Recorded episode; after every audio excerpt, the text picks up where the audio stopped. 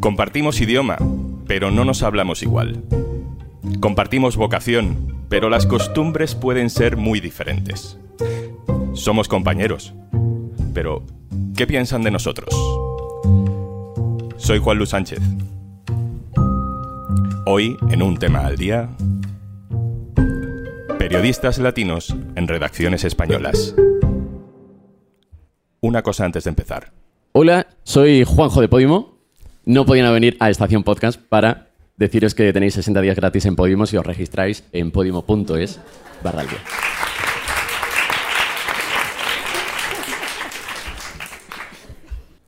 Los periodistas españoles nos pasamos la vida contando América Latina, hablando con expertos de América Latina, a veces viajando a América Latina.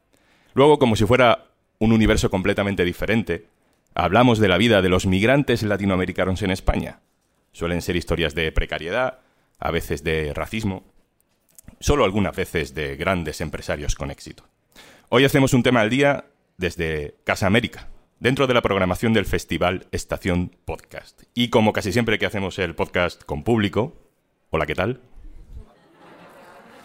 Nos gusta contaros cosas sobre, sobre nosotros, sobre el periodismo, sobre los periodistas del diario.es, cómo nos ven, cómo, cómo ven a la sociedad los latinoamericanos que trabajan en España. Es una pregunta que nos queremos hacer hoy. ¿Cómo nos ven los periodistas latinoamericanos que trabajan con nosotros, literalmente con nosotros, como parte de nosotros?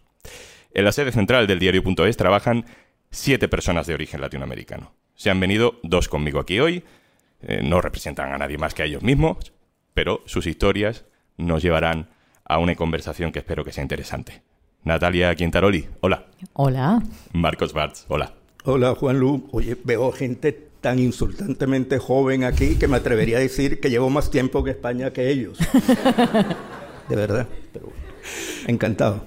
Marcos Bartz es jefe de opinión en el diario.es. Natalia Quintaroli es su directora del diario.es, responsable de la información social de la sección de sociedad del diario.es. Natalia, empiezo contigo. Venga. Eh, eres argentina. Un día viniste a España, decidiste venir a España, pero hiciste vida de adulta en Argentina. ¿Qué, qué hacías allí? Sí, cuando vine tenía 27 años y estaba trabajando mm, en un diario que se llama El Cronista, hacía el suplemento de viajes y también eh, hacía una revista de gastronomía, con lo cual mm, mi vida, digamos, era bastante entretenida, viajaba mucho, comía muy bien, eh, vivía sola, lo pasaba súper bien y estaba muy divertido, la verdad. Ahora te pregunto por qué te viniste. Marco, ¿en tu caso?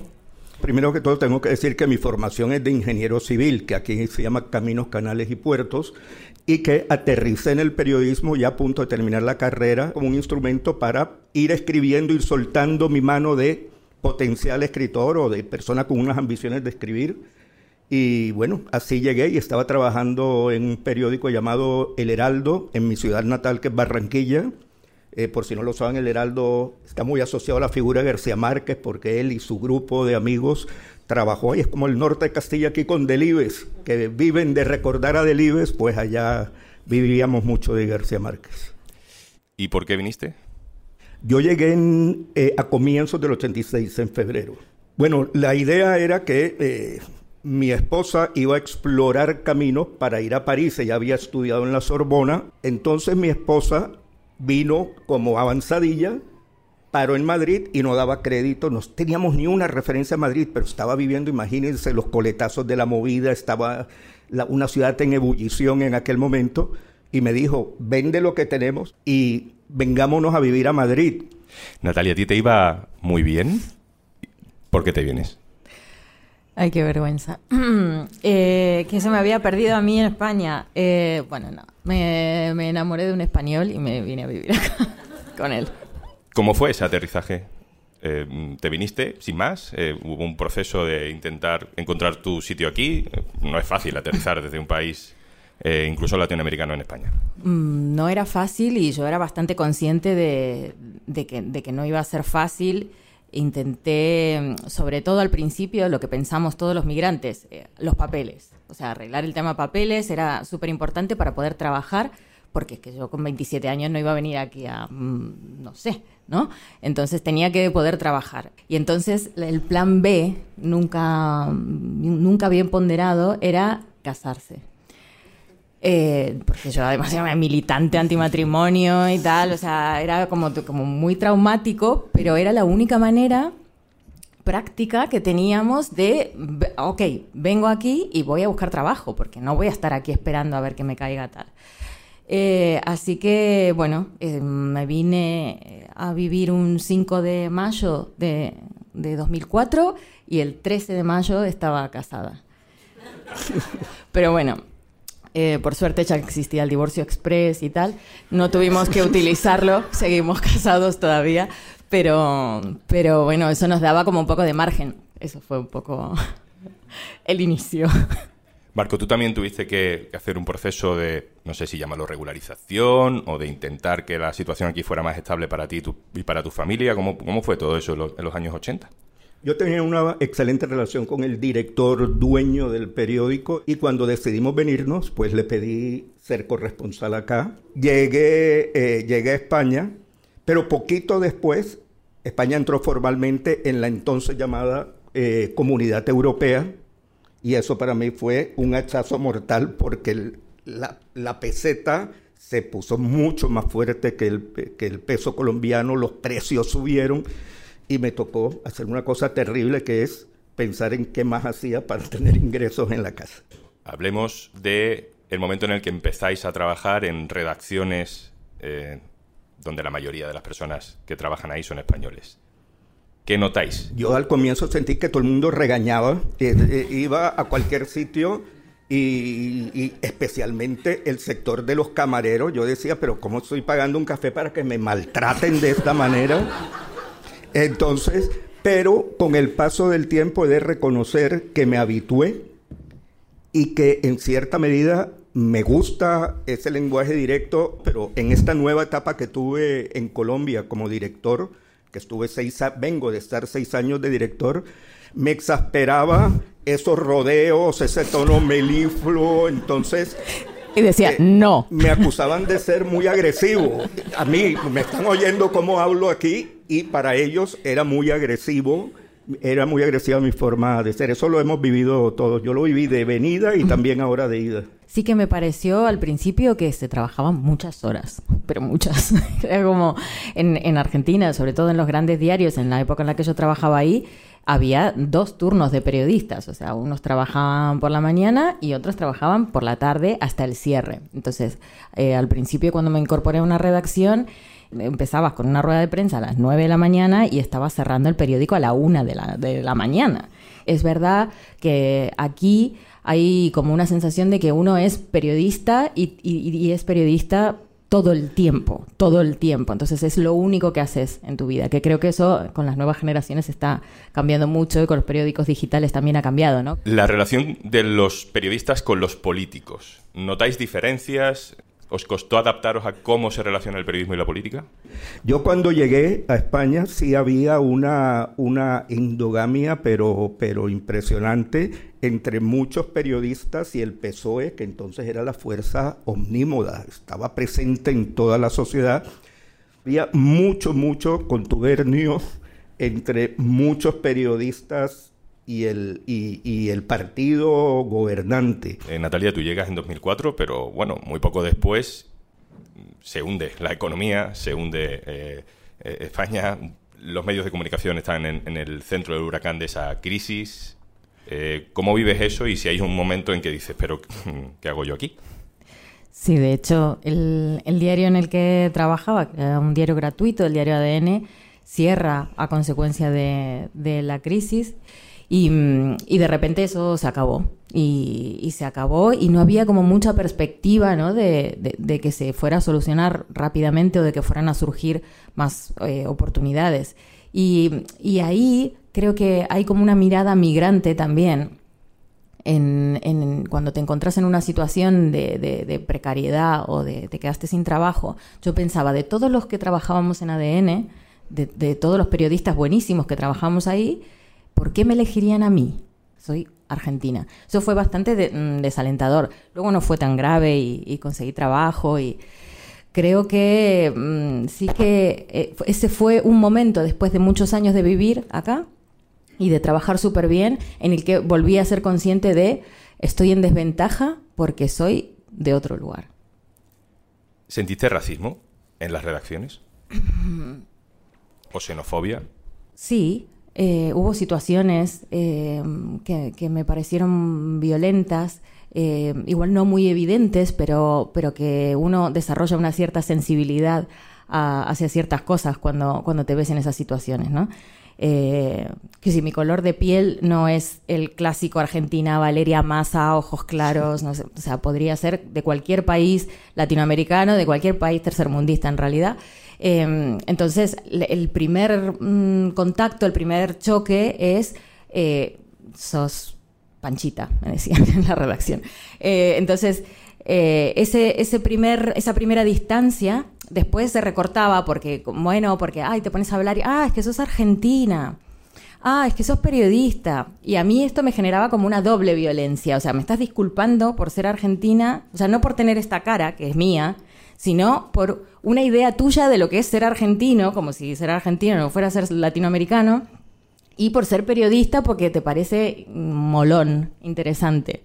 Entonces, eh, sí, que, sí que había situaciones que me generaban bastante violencia. Nunca, nunca llegué a expresarlo porque también eh, había como un temor, ¿no? O sea, tampoco expresaba cosas, situaciones horribles de machismo que, vivimos todas en algún momento, ¿no? éramos menos conscientes y éramos menos combativas en muchos sentidos. Entonces, eh, esto sí que, mm, sí, que, sí que lo viví con un, poco de, con un poco de angustia, la verdad.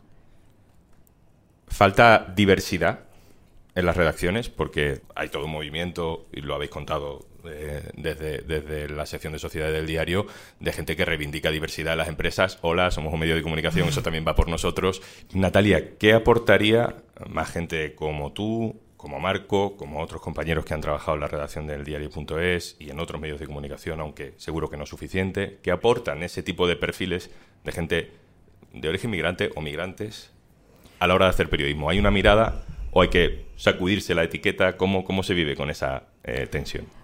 Bueno, para empezar, nosotros somos periodistas antes que eh, migrantes. Somos migrantes por circunstancia, quiero decir, uno tiene derecho o debería tener derecho a vivir donde le diera la gana y uno elige lo que hace y en, nuestro caso nosotros elegimos ser periodistas. Entonces, ¿qué aportamos? Sí, tenemos otra mirada, tenemos otra perspectiva porque tenemos otro recorrido vital, pero también lo tiene una persona con una identidad de género distinta o con, distintas circunstancias vitales que le hacen aportarle a un proyecto como puede ser el nuestro o cualquier medio de comunicación eh, una mirada interesante y diferente sobre un mismo tema. Quiero decir, al final nosotros tenemos que ser conscientes de que los proyectos, las historias, las hacemos personas y las personas venimos con nuestro bagaje. Los migrantes venimos con un bagaje muy importante porque es lo que traemos de, nuestra, de nuestros países, la perspectiva de un mundo que se rige por, un, por unas cuestiones muy distintas y también el bagaje de ese viaje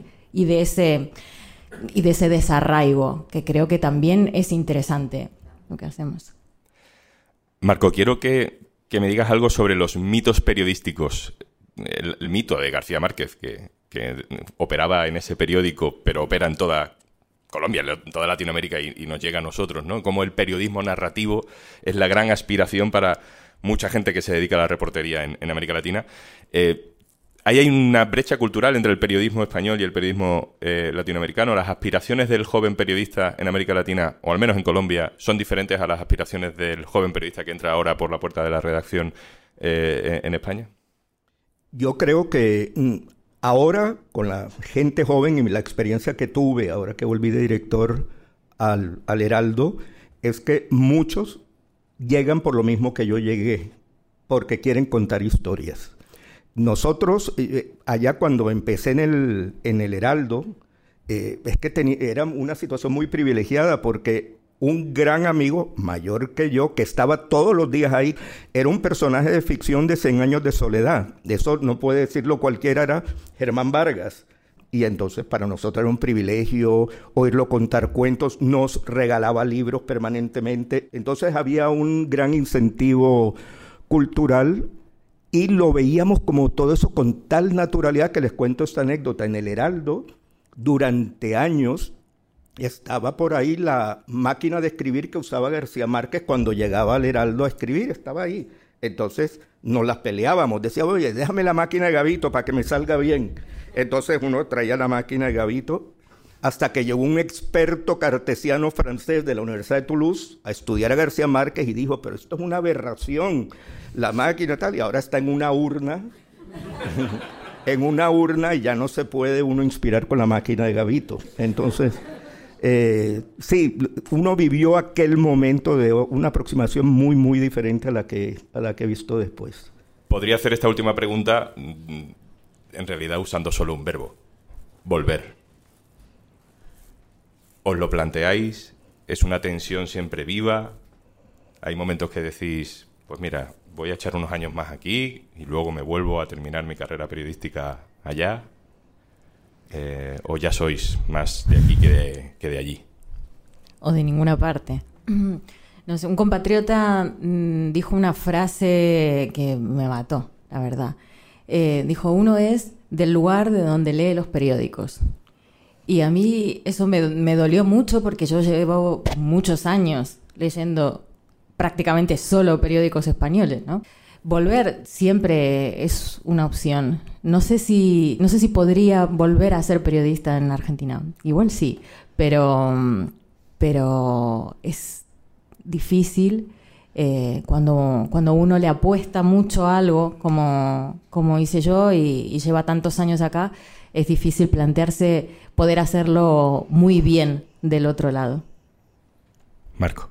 Bueno, yo eh, llevo más tiempo viviendo aquí que en ningún otro sitio. He vivido en varios países y el país donde más he vivido es aquí. Aquí nacieron mis hijas, aquí nació mi nieto. Y, y yo no tenía ninguna necesidad vital o emocional de volver se presentó ahora que me llamaron y la verdad que fue un reencuentro feliz. La verdad que a veces me daba nostalgia de España cuando estaba allá y no se lo van a creer. Había una señora que vivía en la esquina de la casa que ponía mm, pasodobles y que era hija de unos españoles. Y, y, yo me emocionaba, aquí yo ni oigo un paso doble, pero allá me emocionaba oír un paso doble. Entonces, pero ya sacié esa, esa, ese posible reencuentro, fue una experiencia feliz, pero a estas alturas, este es el país donde estoy, donde he hecho el gran proyecto de vida. ¿Preguntas? Bueno, ha sido muy bonita esta mesa, de verdad, muchas gracias. Em, es curioso cuando, cuando decías de dónde eres, ¿no? Mi padre es francés, hijo de migrantes españoles en Francia, retornó a casarse con mi madre y nosotras nacimos aquí. Y, em, y, mi padre ha tenido siempre la sensación, además nos lo ha contado mucho, de que en Francia no terminaba de ser francés porque era el hijo de los españoles, ¿no? Y aunque tal, pero al final no terminaba de ser, era un poco el español, ¿no? El migrante español aunque había nacido allí, su cultura y todo era ahí. Y cuando volvió a España, no era español, era el francés. Entonces, me pregunto un poco por, por vuestros hijos, si los tenéis, ¿no? ¿Cuál es, ¿Cuál es la sensación? Yo tengo dos hijas ya mayores eh, y ellas son, madri como se dice, madrileñas de Chamberí, o sea, del corazón de esto. Y y ellas en un momento dado, pero ya, ya jóvenes, han sentido cada una en momentos distintos la necesidad de ver y de dónde salieron estos padres que tenemos. Y ambas han pasado cuatro años en Colombia, cada una haciendo algo diferente. Han ido a Colombia y ahora pesa bastante también la cultura. Han creado amistades allá y, y a mí pues me gusta esto, que ya son de ambas orillas, y eso está bien. Yo tengo dos hijos más pequeños, tienen 13, casi 13 y 10, y mm, cuando volvimos a Argentina, eh, durante esos dos, tres años, para mí una de las grandes, mm, digamos, de, de, lo que me empujaba mucho a volver era que quería que mis hijos vivieran en Argentina. Y la verdad es que fue una experiencia fantástica, porque ahora efectivamente son argentinos y españoles, eh, a veces más argentinos incluso que, yo. Y, o sea, es brutal cuando volvemos de viaje, aterrizamos en Ezeiza y empiezan a hablar argentino los dos. Eh, es, muy, es muy gracioso. Es, creo que en ellos eh, esto que decías de no soy ni una cosa ni la otra, que nos pasa mucho a los migrantes, ¿no? Entonces, esa cosa que es por resta, en, nuestro caso, en, en las siguientes generaciones, nuestros hijos es por suma. Ellos son españoles porque han nacido aquí, porque, porque vivimos aquí, tienen su padre español, y son argentinos porque han podido vivir eso y tienen, creo, lo mejor de, lo mejor de cada casa. Estamos haciendo gente mejor. Natalia Quintaroli, compañera, gracias. Gracias, Juanlu. Marcos Bart, gracias. Gracias y gracias a los que nos están oyendo nuestras historias. Y antes de marcharnos. Hola, yo sigo siendo Juanjo de Podimo, perdón. ¿Cómo habla uno después de esta charla maravillosa?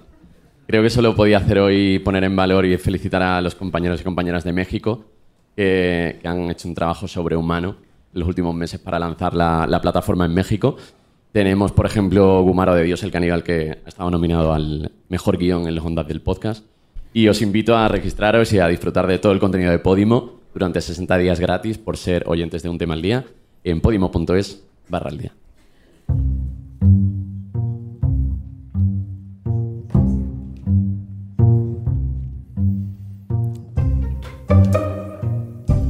Esto es Un Tema al Día, el podcast del diario.es. Si te gusta lo que hacemos, necesitamos tu apoyo. Hazte socio, hazte socia del diario.es en el diario.es barra socio. El capítulo de hoy ha sido posible gracias a la colaboración del equipo que organiza el Festival Estación Podcast y, por supuesto, con el trabajo del equipo habitual de Un Tema al Día. Carmen Ibáñez, Marcos García Santonja, Pedro Nogales e Izaskun Pérez. Yo soy Juan Luis Sánchez. Gracias por venir.